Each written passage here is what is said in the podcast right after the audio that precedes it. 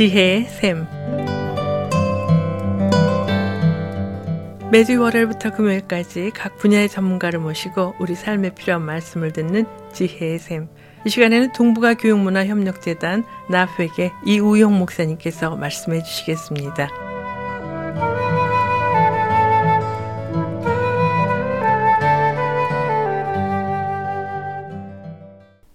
안녕하세요. 이우영 목사입니다. 이 시간에는 원폭투하라는 제목으로 말씀을 나누고자 합니다. 인류 역사상 가장 끔찍하고 두려운 사건이 벌어졌습니다. 1945년 일본 땅에 수십만 명의 사람들이 살아가고 있는 그 도시의 상공에서 원자 폭탄이 예, 터진 것이지요. 한순간 엄청난 빛이 번쩍였고 거대한 폭풍이 몰아치고 도시 상공에는 거대한 버섯 구름이 피어 올랐습니다. 순식간에 도시에서 거주하던 시민들은 이 상상키 어려운 엄청난 재앙으로 인해 죽임을 당하였습니다. 사람의 명령에 의해서 이런 무시무시한 폭탄이 도시에 투하된 것은 인류 역사상 처음 있는 일이었습니다. 제2차 세계대전이 다 끝나갈 무렵 1945년 미국은 트루만 대통령의 명령으로 일본에 두 개의 원자 폭탄을 투하했는데 8월 6일 아, 히로시마시에 한 개의 원자 폭탄 리들보이를 투하했고 8월 9일 아, 나가사키시에 나머지 한 개의 원자 폭탄 패트맨을 투하, 투하했습니다. 목사님 그 이름처럼 목사님 죄송하지만 저기 수화기를 조금 띄워주세요. 좀 퍽퍽 소리가 들어갔어요. 어, 예. 네, 수학이요. 네 조금만 뒤로 네, 예, 됐어요? 네, 네 투하됐습니다. 그 다음부터 해 주시면 됩니다. 어, 어디부터 할까요? 그 투하됐습니다. 아, 원자 폭탄이 그 다음부터 해 주세요. 아, 예, 예. 네, 큐. 어, 그, 그 이름처럼 폭탄의 반경이 사람의 키만한 그 뚱뚱하게 보이는 최초의 원자 폭탄이었습니다. 수십만 명의 생명이 순식간에 화염과 잿더미로 변해버린 끔찍한 사건이었습니다. 원자탄이 떨어진 지역은 4천도가 넘는 화염에 휩싸였고 반경 2km 지역은 완전히 폭풍과 방사능이 도시를 뒤덮었습니다. 일본의 군국주의는 왜 이런 재앙을 맞이하게 되었을까? 미국이라는 강적을 만났기 때문일까요? 그 이유를 역사적인 배경과 영적인 배경을 통하여 찾아보고자 합니다. 일본 군국주의의 잔악상을 먼저 살펴보았으면 합니다. 중국 하얼빈에 위치한 731 부대를 통해서 생체 실험을 자행했습니다. 중국과 조선의 수만 명의 무고한 생명이 하늘이 진노할 이러한 생체 실험에 희생이 되었습니다. 인류 역사상에 이런 끔찍한 일은 없었습니다. 또 수십만의 꽃다운 처녀들을 전쟁터로 강제 동원하여 군인들의 성노예로 희생시켰습니다. 인류 역사상 이런 국가 차원에서의 집단 성폭행은 세계 역사상 찾아볼 수 없는 만행입니다.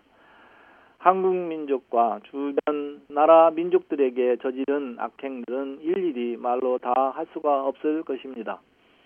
또 한국 교회들을 핍박했고 그 죄악들은 이루 말로 표현할 수가 없지요. 수많은 교회가 폐쇄되었고 또 목회자들과 성도들이 일제의 만행으로 인해서 순교를 당했습니다.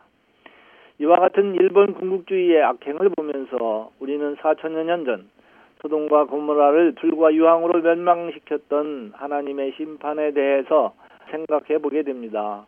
그 당시에는 원자 폭탄이 없었겠지만 당시 묘사된 그 상황을 보면 원자 폭탄 투하에 방불하는 그러한 화력으로 도시가 멸망당한 것을 알 수 있습니다.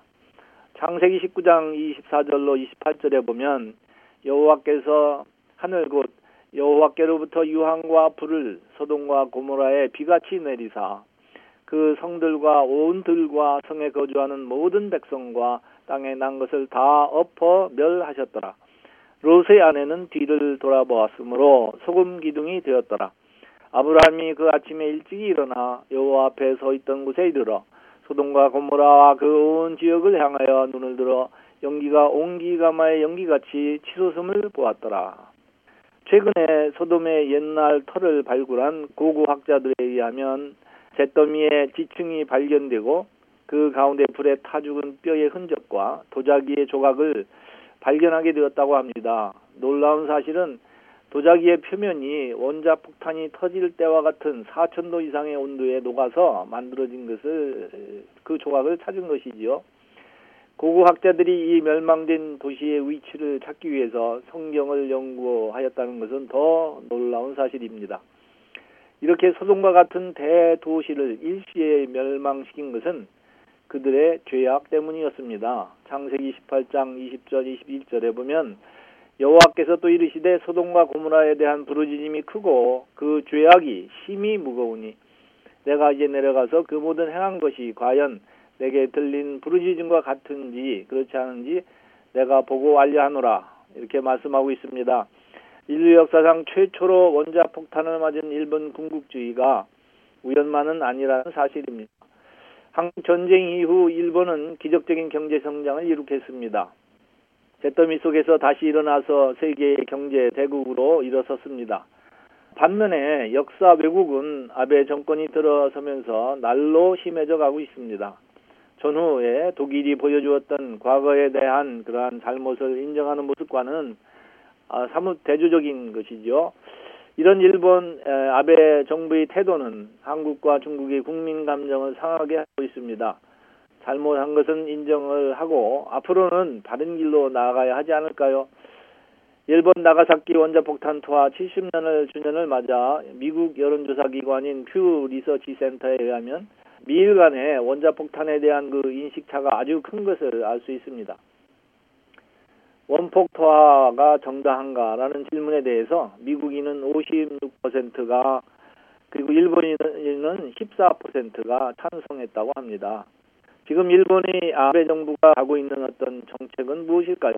다시 일본 제국을 일으키려는 야욕은 없는지 우려의 그러한 생각을 해보게 됩니다. 아베 수상이 며칠 있으면 최초로 미국 상하원들 앞에서 이제 연설을 앞두고 있는데요. 정말로 이웃 나라가 서로 화해하고 가까워지는 길로 나아갔으면 합니다. 지금까지 동북아 교육문화협력재단 나프에게 이우영 목사님께서 말씀해 주셨습니다. 지혜의 샘 오늘 들으신 내용은 극동방송 뮤지지사 홈페이지 usk.febc.net usk.febc.net에서 다시 들으실 수가 있습니다. 이 시간 방송을 들으시고 지혜의 샘 프로그램이나 극동방송에 대해 더 자세히 알기 원하시는 분은 연락 주십시오. 전화와 지역번호 562 448-1782 지역번호 562-448-1782로 연락 주시거나 극동방송 뮤지사 이메일 주소 koreadept@febc.net koreadept@febc.net으로 문의하시면 자세히 안내해 드리겠습니다. 아름다운 음악과 기쁜 소식을 전하는 극동방송에서 보내드린 지혜의 샘 오늘 순서를 마치겠습니다.